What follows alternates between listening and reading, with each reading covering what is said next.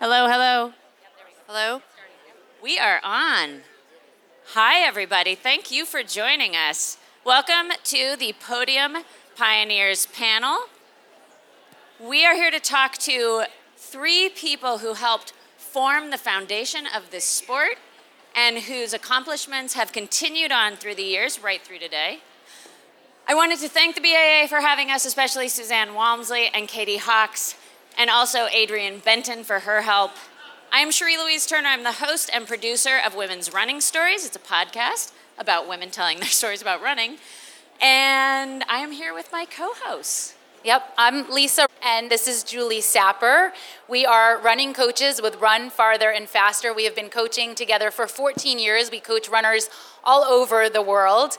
And um, we also have a very, uh, Boston Marathon's very near and dear to our hearts.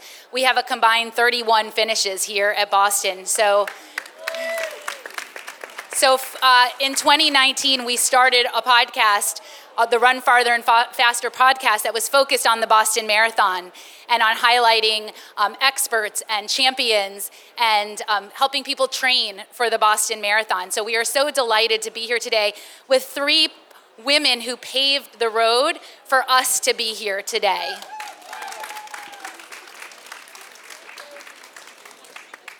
So now we'd like to introduce these incredible women who are joining us today. These are our podium pioneers. I will start with introducing Marilyn Bevans. Marilyn, Marilyn is the first African-American woman to break three hours in the marathon. She did so at the Boston Marathon in nineteen seventy-five.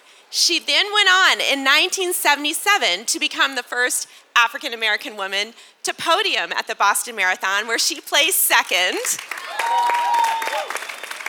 She then achieved her lifetime P R at the Boston Marathon in a time of two forty-nine in nineteen seventy-nine.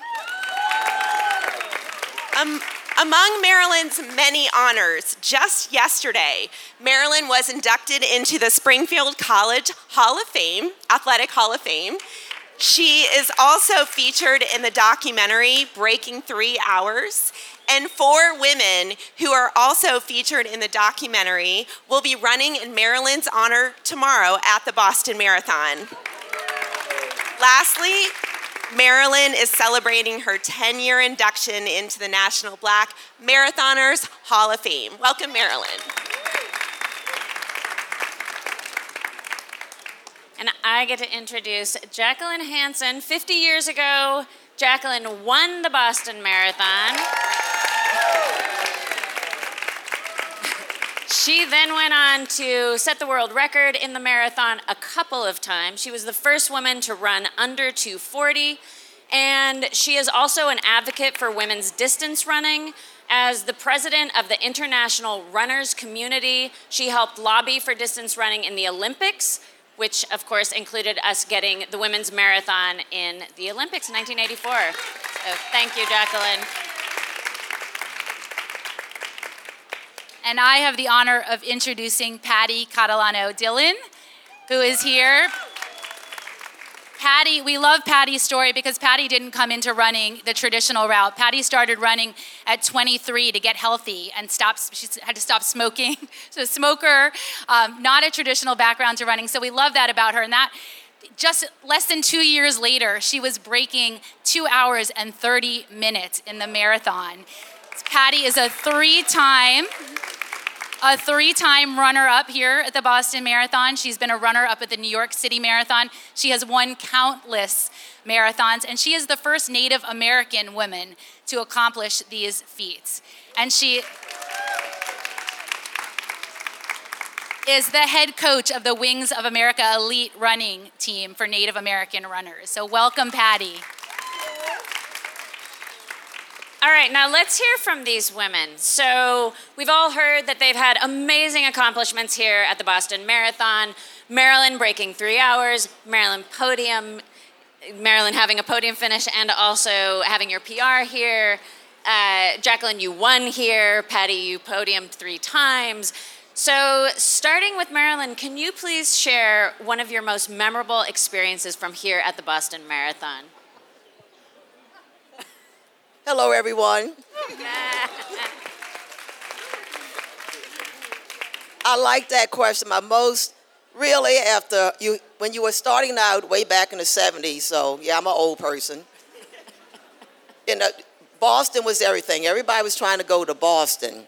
And I was running, and I give a lot of credit to the Baltimore Roadrunners who helped me, get me started after I got out of graduate school and went back home.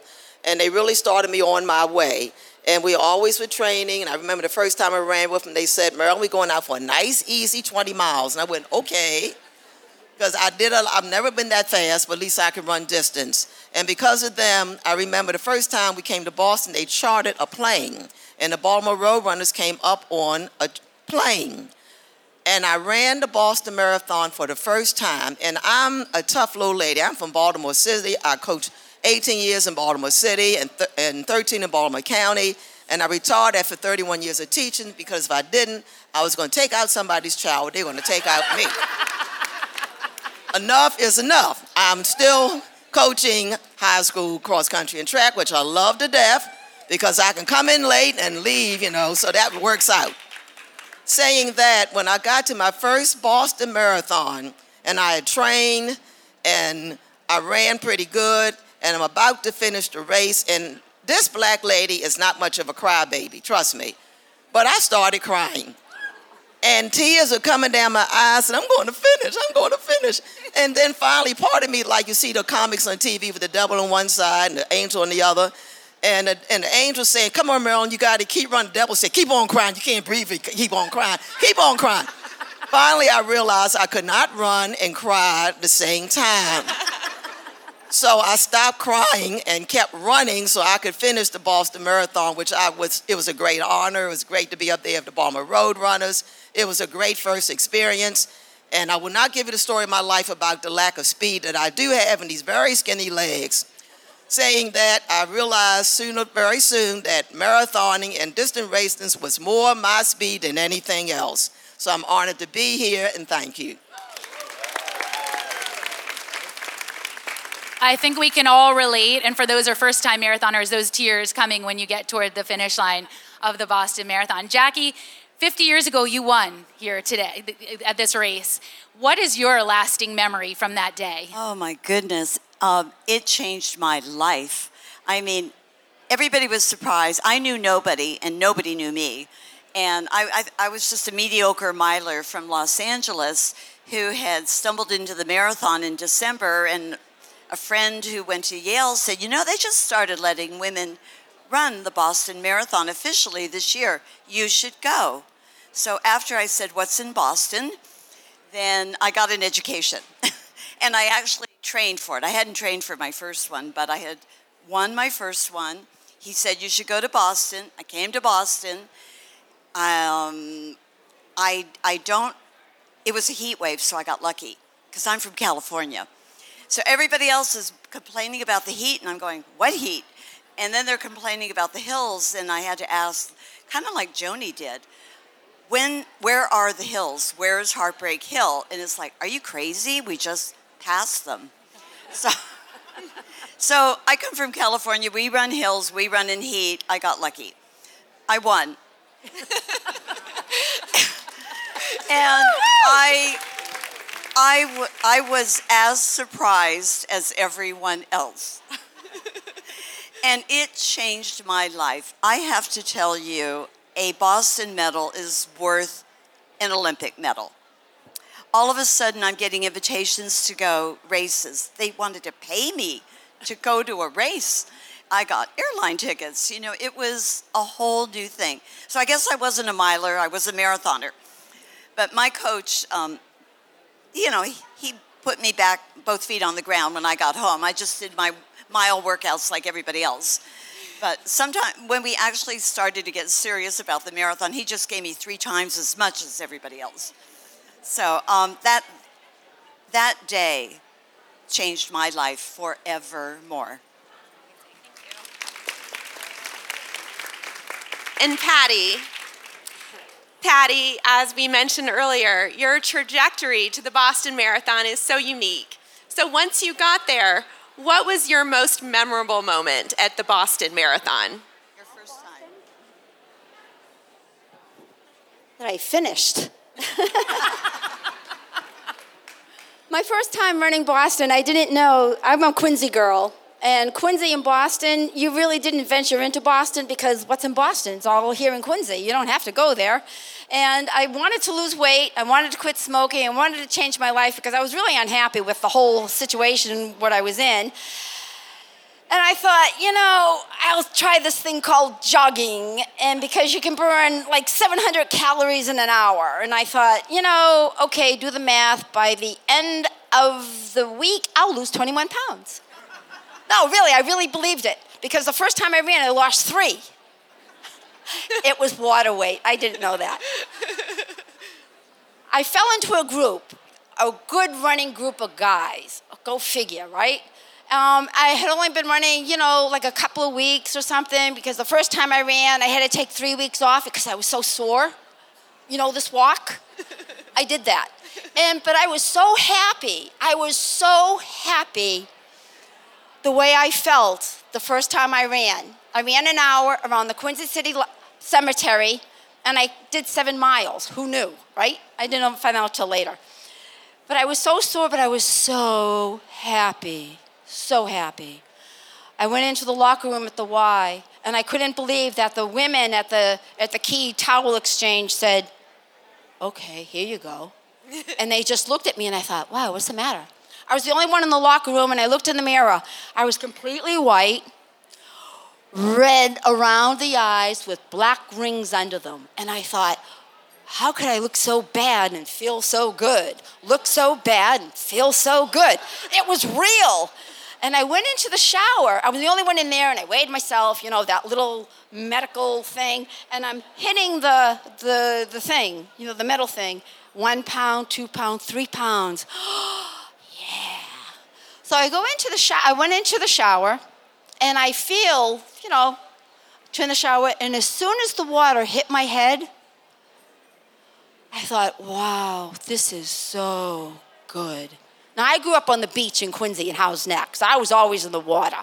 But this particular time, this particular day, when the water hit me, it felt so good, something like I never had before.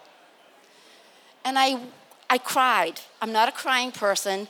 And I, I, I say, and I tell this story at times, it wasn't so much like a boo-hoo cry. I wept. I wept. I never had this feeling before. Never. And I thought, oh, this is so good. And if I have to do this to get that, this is what I'm going to do. Fast forward a couple weeks later, well, really almost a month later, the Boston Marathon happened. It was nineteen seventy-six, and I fell into this group of guys, and I'm listening to them talk, oh, the Boston Marathon, and I had no idea what the Boston Marathon was. And I was, they were regaling so much that I could, I could only keep up with them for, for a mile, from the Quincy Library to the Quincy Stadium. And I'm listening to the stories, and I said, I blurted out, hey, I'm going to do that.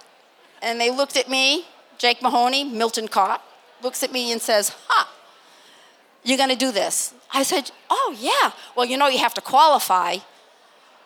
I have to run to prove that I can run? I don't understand. And he said, oh, no, no, no, you, but, but it's okay. You have three and a half hours to do it. We have to do it under three. And I looked at him, and I said, I can do that. And he said, well, you know, we're all going to go to Newport, Rhode Island. We're going to do this marathon. It was only five, six months later, and I said, I'm going to do that. Um, how, how far is a marathon? I had no idea. It was twenty-six point two miles, he said. And I said, okay, I'll do that. And after they, they went along their way, I thought, oh my gosh, what did I do? Once again, Patti chews off more than she can chew. And so the training to get there, the best cigarette, what I can come with, I, I know I, I shouldn't promote this, but the best tasting cigarette I ever had was after a run. And that was the most challenging thing that I had to do, was quit smoking so that I could do better in the Boston Marathon. It would take me two years.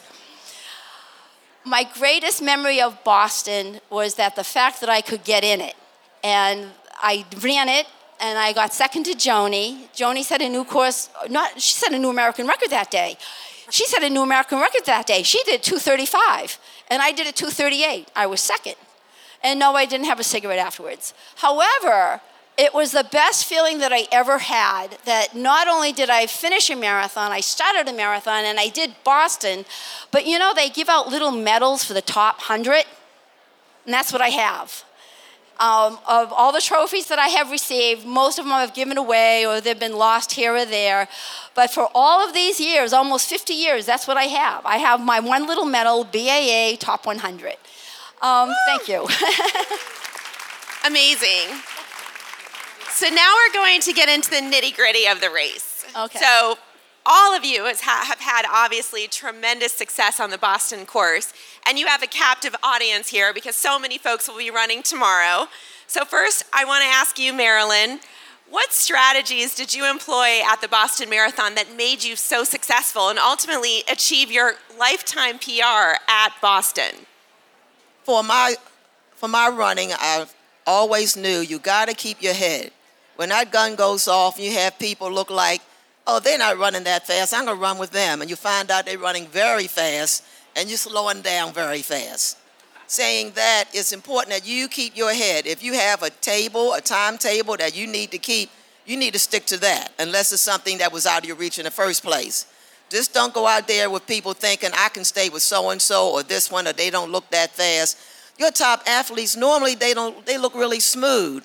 They, it looks like it's not bothering them, but it'll bother you. So you got to think about your pace, got your little piece of paper on your hands, however you do it, if they still do that, to see your pace and keep to your pace. Now, when you're twenty miles, you can start picking up Vine or whatever, but stick to your pace, have self-control, make sure you drink on a regular basis, not let anybody deter you from your task. One time I was running Boston, and I guess because there's few black females doing it, this one black photographer got in front of me running backwards, taking pictures of my legs. Now, if you look at these goddamn legs right here, you know darn well nobody need to take any pictures of them. Plus, it's kind of embarrassing. I'm trying to run, you running backwards in my way. And I, I didn't say anything because you don't want to say something smart, then say, say, Marilyn Bevans said this. You got to watch what you say. They changed around. And also, I knew sooner or later he was going to give up and go away, which he did do. So you just have to have patience. You try going out with some of those top people, I can hang with him, sure, for a mile, two, three, and then you you get you walking away, and they're still they're starting to pick it up. So please know your pace, write on your hand, however you do it now, but be in control of yourself. Try to have some running buddies or somebody your same speed to stay together. But trying to do what so-and-so does will kill you every time. And make sure you stay hydrated. Drink before, drink during. That's very important. Don't be macho. Macho can get people killed. And I've seen people pass out at the finish line, and that was it. They didn't get back up. You gotta be realistic. Eat right, drink right, sleep right, and have self-control. Okay. Spoken like a true coach, for sure. Any coach will tell you. Go out at your, pa- at your pace, don't go out too fast, and stay on top of your nutrition and hydration. Jackie, what, what's your advice for this course? Oh, You've obviously very, had success here. Very, very, very similar. Yeah, I've run a few times here.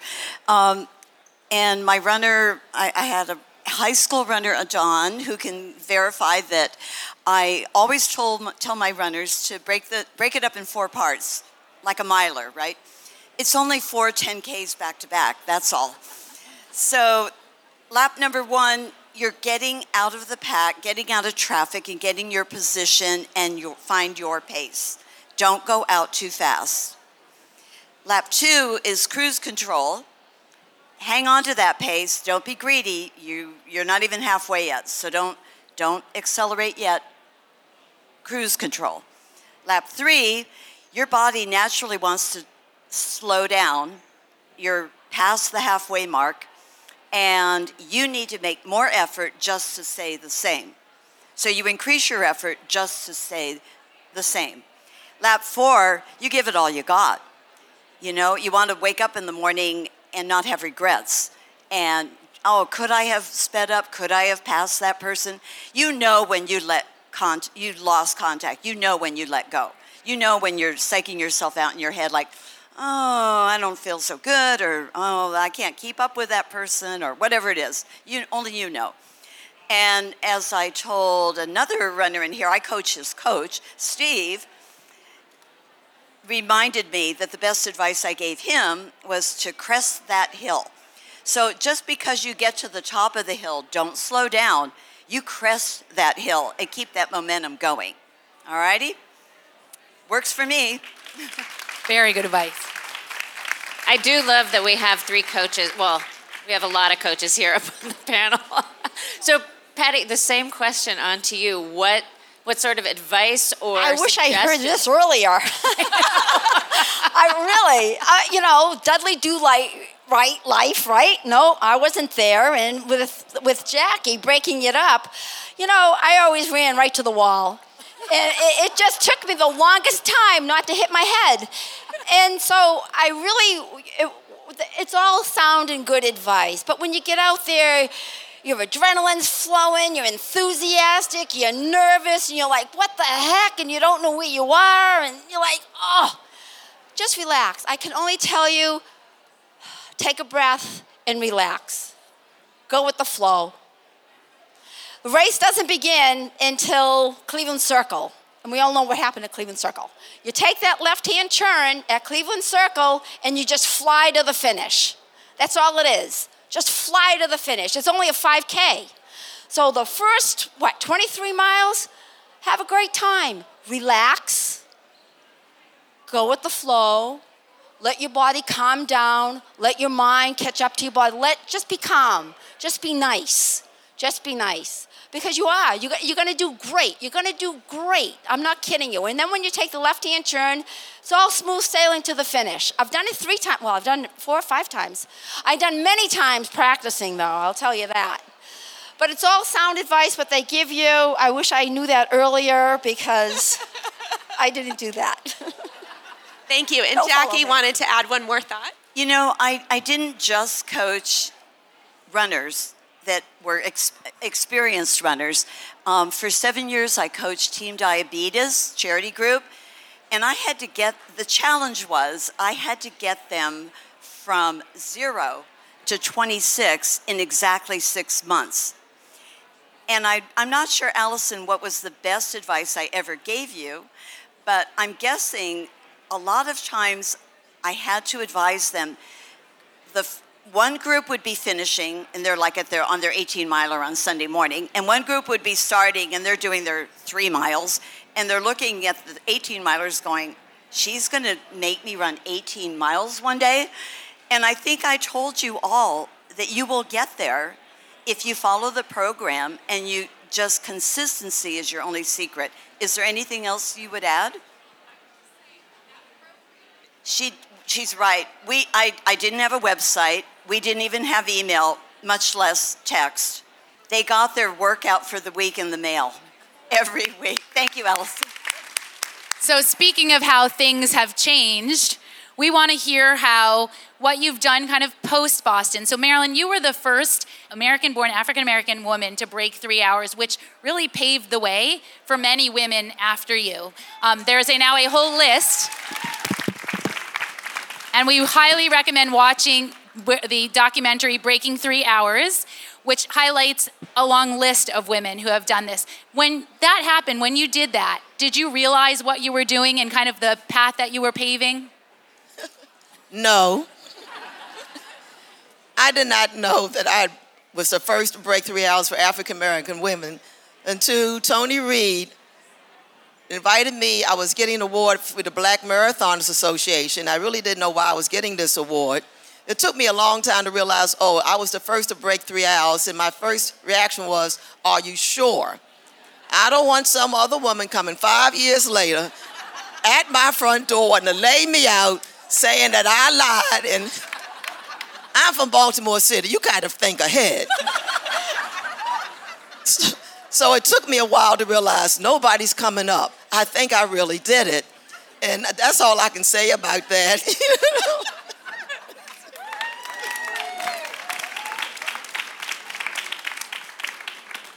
That's so funny. Jack, Jackie, you won Boston, and then you did the Go Big or Go Home. You then became president of the International Runners Committee and was a huge influence in opening up women's distance events in the Olympics.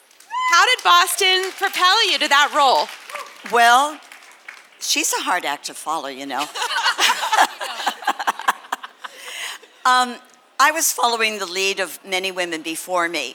Somebody opened that door for me at Boston. Somebody opened that door for me back in Culver City, where I ran my first marathon. Actually, back when I was a senior in high school, somebody opened that door for me to even go to track. I failed at every sport, and that's why I signed up for track. And so I learned, you ask why, or more importantly, why not? Um, I have to tell you that whole activism chapter of my life was really started selfishly because I was the world record holder from seventy-four to seventy-seven with no Olympics to go to. And I'd been a miler where you can go to Olympic trials. So I learned to ask, why not? And maybe I could go to Montreal in seventy-six. Reporters were saying, you must be the favorite for Montreal. And I go, well, well, yeah, except they don't have our event. And people were surprised. I still bump into people today who are surprised that nineteen eighty-four was the first Olympic marathon. A lot of people don't know that. I am, all these years later, we all know it, but all these years later, you can all assume you can run the five, you can run the ten, you can run the marathon, and some of them have no idea what a battle it was in the seventies. And actually, that's kind of a good thing because I, and I learned, I'm stealing this line from Donna Lapiano of the Women's Sports Foundation. She came to talk to my school, and they too, you know, like she said, how many of you know what Title nine is? And most of them didn't. And she said, that's okay. It's kind of nice that you take it for granted you have equal rights. That's kind of a good thing. But as I tell youngsters all the time, respect your past and the people who made those opportunities. Think and reflect on your future, have goals, be driven, and try to leave this world in a better place than you found it. And live in the present. So think past, future, and present. Live in the present and make the most of your God-given rights and your talent, and don't waste it. You know, make the most of every opportunity. Thank you. And sort of along these same lines, Patti, you as a three-time runner-up here, um, how did that impact your life and also the work that you do with the Wings of America Elite team? Well, thankfully, we have the Olympics in nineteen eighty-four. We have the Women's Marathon. Thank you, Jackie. I, I didn't aspire to be any kind of um, an athlete or, you know, runner or Olympian or world record holder, American record holder. I had nothing at all. My only ambition, I didn't even have an ambition. I think it was, I just kind of wanted to run the Boston Marathon and do the steps that you had to do to get here. And I did. And it took me three years to get here. seventy-six I started running, I qualified. I didn't make it until seventy-nine because I didn't run in the wintertime. You know, it was snowing out, it was wet, and I wasn't gonna do that. However, I did make it, and I only wanted to finish, and I ended up being second, and it was like, oh, okay. Really, I had no dreams, whatever, at all. And then I crossed the finish line, I got my little medal, and I thought, oh, wow, now what? I don't know. Um, but it does, like Jackie has mentioned, that the Boston Marathon does open doors for you. You get invited to races, da-da-da-da-da-da. But for me, for a person who didn't have a dream of an iota, it opened up this.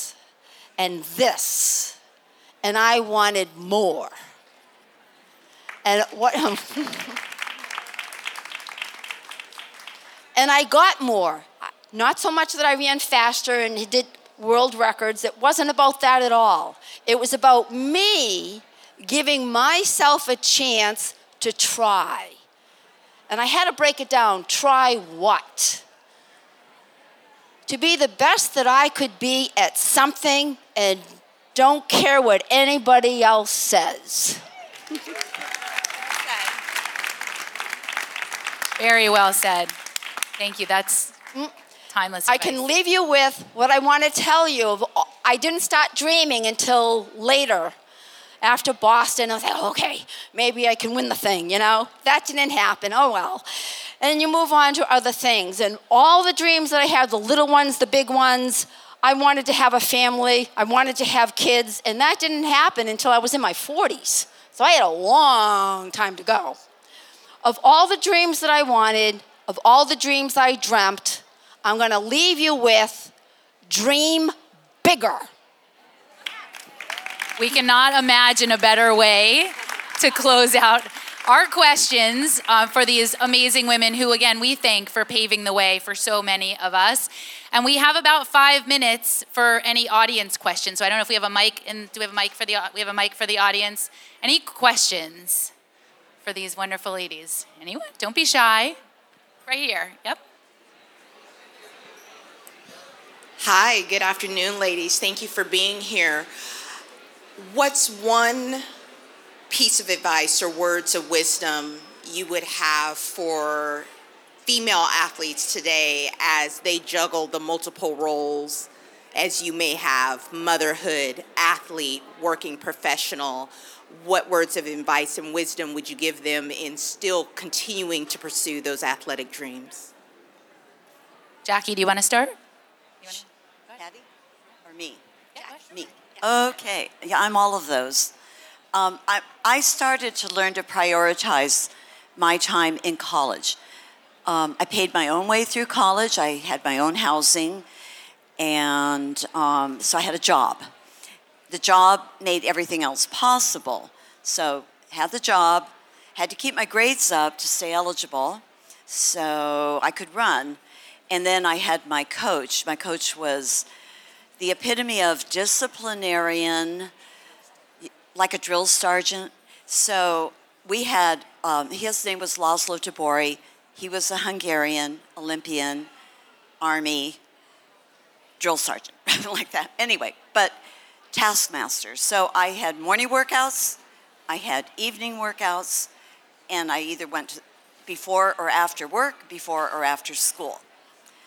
I gave up television. So I learned that discipline. I, I still don't have television. It's like a little family joke. But I gave up a lot, you know, and I just learned to prioritize. My everyday revolved around my running, and then everything else, you know, was in place. That brought me into, you know, adult life when I have a child. I have marriage and a child and a job and still running. We didn't have the luxury of, I was before, I think we were all before contracts, stipends, prize money for sure. So the running, and I'm not sure I would have wanted my paycheck to depend on my performance. I was running for fun and for goals, very goal-oriented. So I, I just think it's about prioritizing your time. Uh, don't don't make any of your family suffer for, you know, for your, my child doesn't like running, but um, I'll admit that right up front. But he stayed athletic and fit and everything else, but he had had enough running. And even though I tried my hardest not to like hang those trophies or medals or, you know, it, it, both mom and dad run, that's not, it wasn't his thing.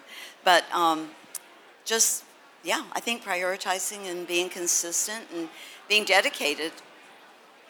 It's great advice. And um, uh, Patty, you did have a contract, correct? Like, and I, I know I've heard I you talk the about the, the I was pressure. The the pressure of um, having a contract. So maybe you want to talk a little bit about the pressure of oh, it having a family. It changed the game. It really did. Um, Jackie worked for getting uh, the Olympics, the marathon in the Olympics, and I was like, okay. I went to Hawaii, and I won the Honolulu Marathon, and afterwards they, you know, shoe company took us all on to Maui, you know, and I happened to see the bill, and I was appalled. I lived with four guys, shared bathroom, to walk through two bedrooms to get to the bathroom, okay? But it was great because we all ran, we all did the life, it was great.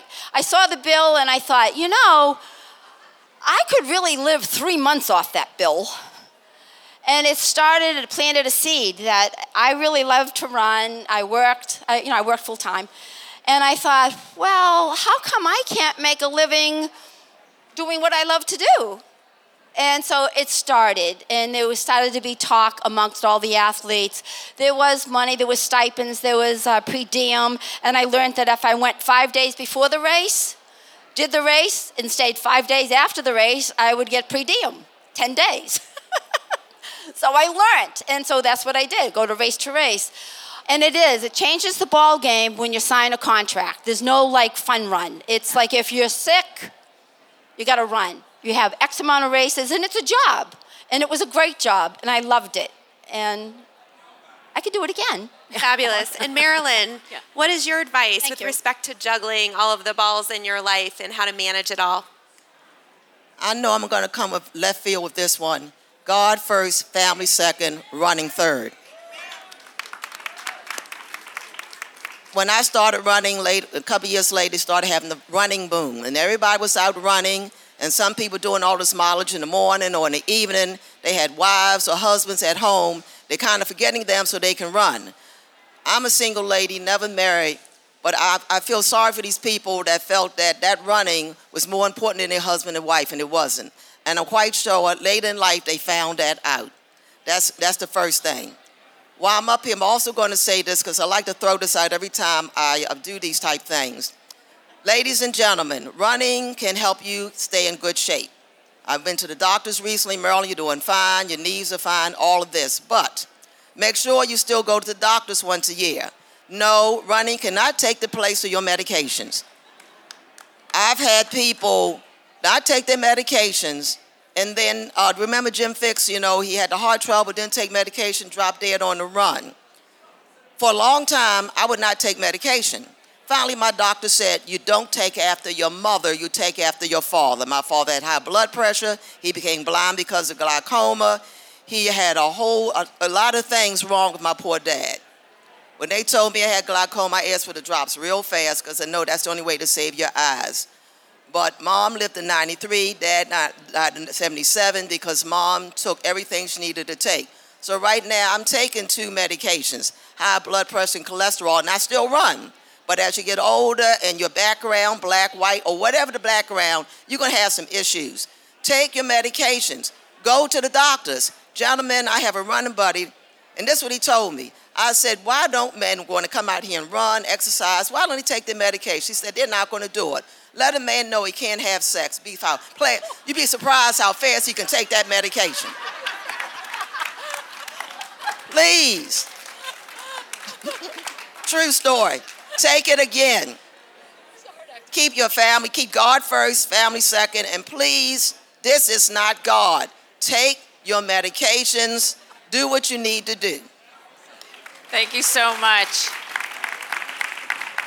So this wraps up this portion of our panel discussion. I want to thank these three women for everything, for being here and everything you've done. But don't leave. We have a special presentation. I want you to give these women their applause, all three of them. Thank you so much. And I'm going to hand the mic over to Adrienne Benton, wherever she is. Right here. Oh, there you are. Sorry. This is B A A board member Adrienne Benton, and she has a special presentation for Marilyn. And we're going to hand it over Hello. to you guys. So um, you all may not know this, but last evening, Marilyn Bevans was inducted into the Springfield College Athletic Hall of Fame. And also, yesterday was Marilyn Bevans Day in the city of Springfield, Massachusetts. So I'm gonna call up, so I'm gonna call up my fellow board member, Keith McDermott, and uh, Keith is also vice chair of our board and a graduate of Springfield College. So he's gonna present Marilyn with the proclamation. Thank you. There you go. Thank you. Um, well, first of all, I, I learned so much in this uh, conversation here, and um, First of all, let me just give um, Adrienne Benton a hand for uh, engineering this. Um, thank you, Adrienne. And she's also a trailblazer. She's the first African-American woman on the board of the B A A. So she is a trailblazer like Marilyn. Now, Marilyn, I ran track at Springfield College. I met my wife of nineteen eighty-two, forty, forty-one years ago. She's sitting over there. And she also ran track. And when we got to um, Springfield, it was the norm to have a women's team. So I wanted to find out, what was it like for you not having a track team there? I know Vern Cox, and you just answer real quick, but you really made a difference for her. There's a law called Title nine. I was before Title nine, like so many people in my age bracket. Even at Morgan State University, at that point, our guys had won thirty-six straight football games. There was a men's track team. There was no track team for girls. We had basketball, volleyball, field hockey. I played field hockey because you get to run up and down with the stick. But there was no track team. When I left Morgan, uh, the gentleman from Springfield College was our instructor at the time, and he invited, he kind of encouraged myself, one of my girlfriends from college, to go up there. Well, she met her husband at Springfield, and I finally got to run regularly. There was a gentleman there by the name, a coach at Springfield College, where we went for our master's work, who, when I said they had track, I said, well, I'm going to go out and see if I can run with the team. He looks at me and says, would you like to run? I said, yes. He says, well, this is the first day of practice. They have a nice, easy three miles.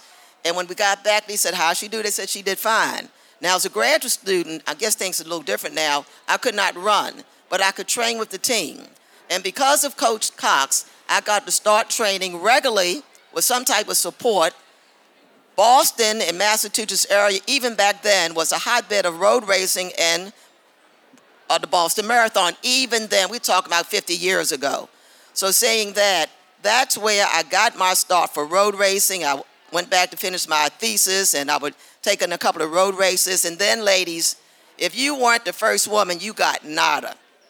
Nothing. I mean, we came. A, we actually have come a long way, baby, and that's the true story, because we have over the years when we didn't have anything. I was there, nothing for girls. Ladies, I'm so happy to see so many. You can go to college for gymnastics, volleyball, track and field, you name it, and you can still be a woman. Back then, if you were doing that, you were considered strange. You know, so many things have changed now, which I'm so happy for our ladies, black, white, whoever. And I try and encourage all girls, if they enjoy running, you can be all women and you can still be a gymnast, a runner, volleyball, field hockey, you name it, and enjoy it while you can. Thank you so much. So in my role here, um, now that I've uh, changed the program a little bit, Uh, forgive me, uh, Adrienne. I have a proclamation here um, from the city of Springfield for you, and it reads, "Let be it be known, the city of Springfield, Massachusetts, hereby recognizes Marilyn Bevans. Whereas Marilyn Bevans, born October fourth in Baltimore, Maryland, is a trailblazer and a legendary distance runner who is known for the, um, many achievements, most notable becoming the first African-American woman runner to break three hours in the Boston Marathon. In nineteen seventy-seven, Bevans was ranked as one of the top female runners in the world." I'm just going to keep keep going. Um, a lot of this you've heard. When she approached her high school coach and college teams, she found there were no teams to, to join. However, she persisted in running for herself until Springfield College coach Vern Cox, who was there when I was there, asked her to join a train with the men's team, distance runners. Beyond her running career, Bevans founded Baltimore Sun Strata Track Club. Know those guys. She has been a high school cross-country and track coach in Maryland for over thirty years, earning two All-Metro Coach of the Year awards. Today, the city of Springfield is proud to join Springfield College, Marilyn Bevans' family and friends in celebrating her success and mentoring to the youth. Please join us and wish her good health and continued success. So on behalf of Springfield College, Springfield College alum, congratulations. Good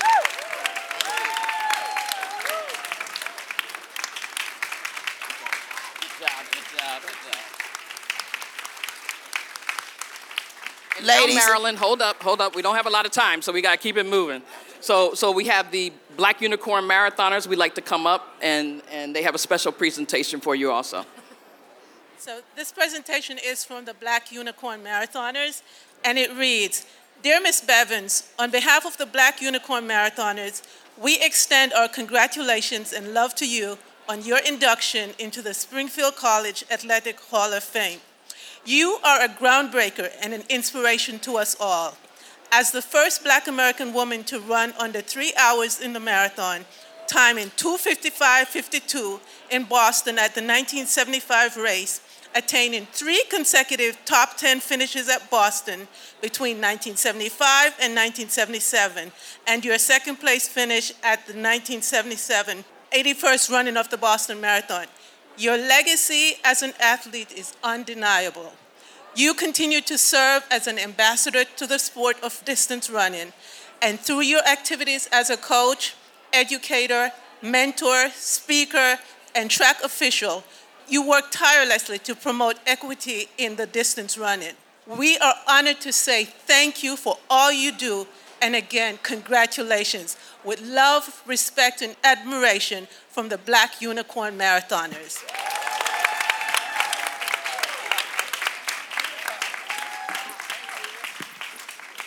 Ladies and gentlemen, thank you so much. I had to be very honest with you. Well, we got one more oh, thing. One more? Not, one more. Not yet. Okay. So, so we'd like to introduce, we have four outstanding women who have formed an honorary team to run the Boston Marathon in honor of Marilyn Bevans. We have Ingrid Walters, Sika Henry, Shawanna White, and Elisa Harvey. They are all outstanding athletes in their own rights. They're all sub three hour marathoners. Um, please. Now I've got to introduce Joanne Flamil, who is, who is a member of the Board of Governors for the Boston Athletic Association. You've already met Keith and then myself. We want to do a special presentation to, to Marilyn. So. On behalf of the Boston Athletic Association, we extend heartfelt congratulations to Marilyn Bevans on being inducted into the Springfield College Athletic Hall of Fame. As a pioneering athlete and determined runner, Marilyn became the first Black American woman to run under three hours in the marathon, timing two fifty-five fifty-two in Boston at the nineteen seventy-five race. Her three consecutive top ten finishes at Boston between nineteen seventy-five and nineteen seventy-seven, culminating with a runner-up placing at the eighty-first running in nineteen seventy-seven, cemented Marilyn's legacy as the world's oldest, at the world's oldest annual and most historic marathon. Marilyn continues to serve as a pioneer and ambassador, sharing her time at countless engagements throughout the year. Her induction into the National Black Marathon Association's Distance Runner Hall of Fame and role in the recently launched documentary Breaking Three Hours has helped educate and inspire athletes throughout America. We at the Boston Athletic Association are extremely proud to call Marilyn a friend and a Boston Marathoner. On behalf of the B A A Board of Governors and staff, we express our congratulations once again as Marilyn Bevans earns enshrinement within the Springfield Athletic College Hall of Fame. Go Marilyn. Thank you all. And also, all of these women, all five of these women are part of the National Black Marathoners Association Distance Running Hall of Fame. And the president of the National Black Marathoners is here today. Just wanted to know if he wanted to come up and say a few words. There he is, Tony. Tony Reed. Uh, thank you very much. Uh, I just kind of wanted to let all of you know the impact of the documentary Breaking Three Hours. It took forty-five years for nineteen African-American women to break three hours in the marathon, forty-five years. When we started working on this project, over a two-year period, nine additional ones broke three hours after hearing about the impact of the documentary. So I'd like to thank these ladies for uh, being a part of the documentary. And especially would also like to thank Shawanna White, because people don't realize she was the one who contacted Ambie Burford, who is the uh, senior editor of Runner's World, and she asked him, how many African-American women have ever, ever broken three hours in a marathon? Ambie contacted myself, and he contacted Gary Corbett. And Gary Corbett did all the legwork and identified all the African-American women who had broken three hours. So a lot of the credit goes to Shawanna for asking the question. And to Gary for doing all the legwork, and I especially too like to thank Marilyn for agreeing to be a part of the documentary, because I believe if she hadn't said yes, I'm not sure if anyone else would have agreed to it. So again, thank you, Marilyn.